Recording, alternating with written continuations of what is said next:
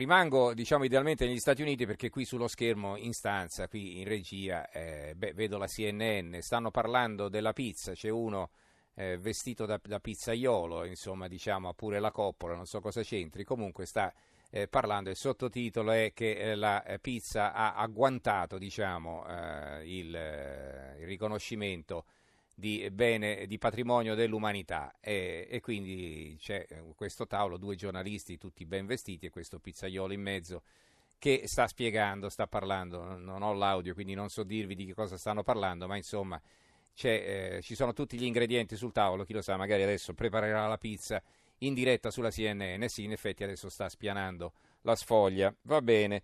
Allora, ehm, i titoli sulla politica, Corriere della Sera, Renzi più solo, non mi fermo, eh, più solo perché se n'è andato Pisapia da una parte, se n'è andato Alfano dall'altra, quindi il titolo del Corriere della Sera è questo, eh, non mi fermo, quindi chi lo sa, forse c'è un'intervista a Renzi, ma la prima pagina non ce l'abbiamo. Interessante l'apertura della stampa, eh, che è questa. L'ex vicepresidente americano, così il Cremlino interferì nel referendum italiano l'accusa di Biden, Mosca sostiene Lega e 5 Stelle. Adesso bisogna vedere quanto è credibile quello che sta raccontando Joe Biden, il vice di Obama.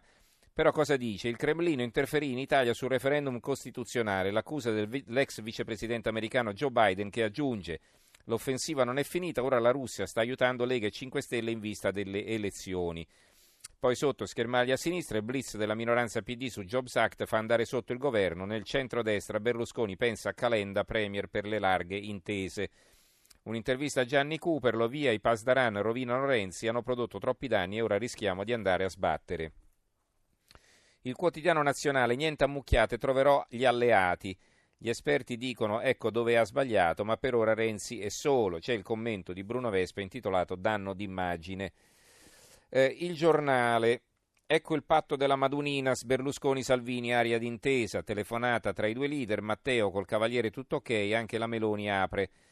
La sinistra ha paura di dare ragione a Scalfari è un articolo di Luca Ricolfi, il sociologo, viene ospitato sul giornale.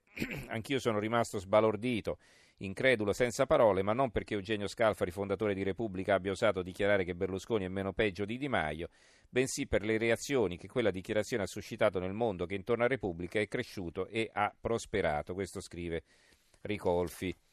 Il Fatto Quotidiano. Boschi in lista lontano da Arezzo, il titolo a centropagina. Intanto alla scala entra dal retro. I senza voti vicini al Giglio Magico non correranno a casa loro. Per la prima al Teatro Milanese la sottosegretaria non fa passerella. Per lei è pronto un seggio a Ercolano in provincia di Napoli. In trasferta saranno candidati anche il tesoriere Bonifazzi in Piemonte e Piero Fassino che andrà a combattere un seggio in Emilia-Romagna. Strano che non lo candidino a Torino. Le due diaspore Alfagnani tra PD e Berlusconi, Pisapiani in, fiu, in fuga sul carro di Grasso. La verità, eh, vai avanti Becchino è il titolo di una foto in cui si vede Renzi e poi una tomba su cui ci sono le piccole foto di Pierluigi Bersani, Romano Prodi, Enrico Letta, Angelino Alfano, Giuliano Pisapia. Scrive Belpietro, raccontano che ogni mattina Silvio Berlusconi ringrazia il cielo di avergli donato Matteo Renzi.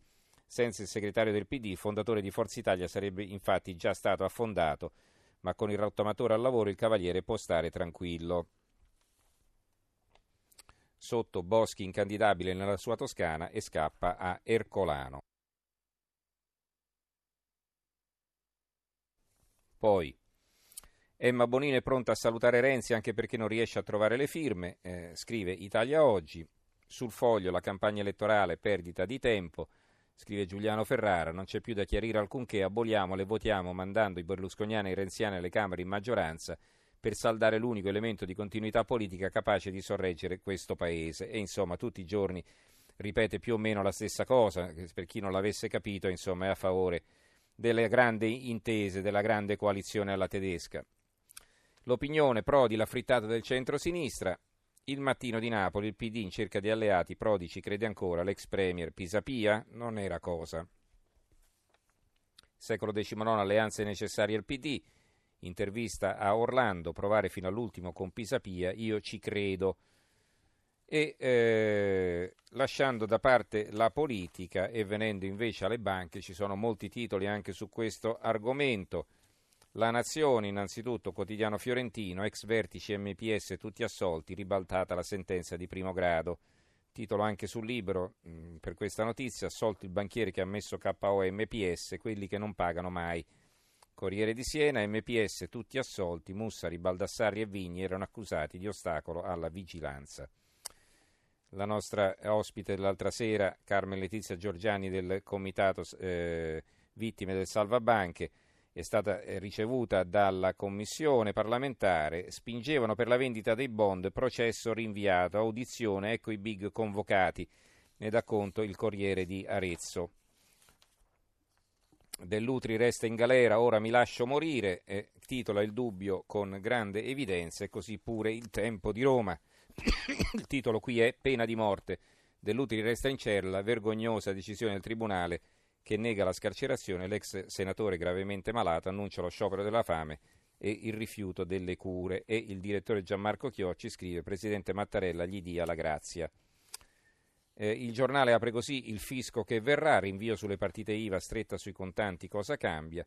Il quotidiano nazionale invece, follia di una madre, uccide due figli, soffoca la bimba, poi accoltella il piccolo e tenta il suicidio, fuga in auto sotto shock tra Mantova e Reggio questa la loro apertura. E chiudo con questa notizia che ha solo il giornale di Brescia. Un ragazzo bresciano sequestrato in Siria, aiuto, mi uccidono. Un 32enne di Folzano telefona a casa dopo oltre un anno di silenzio, sono ostaggio ma non so dove, avvisate l'ambasciata italiana. Se ne parlerà sicuramente nei prossimi giorni. Allora, grazie in chiusura ai tecnici Maurizio Possanza e Tommaso Margiotti, regia Gianni Grimaldi, redazione Antonio Buonanata, Carmelo Lazzari e Giovanni Sperandeo, do la linea a Silvia Boschero per Stereonotte ci risentiamo domani. Grazie a tutti e buonanotte.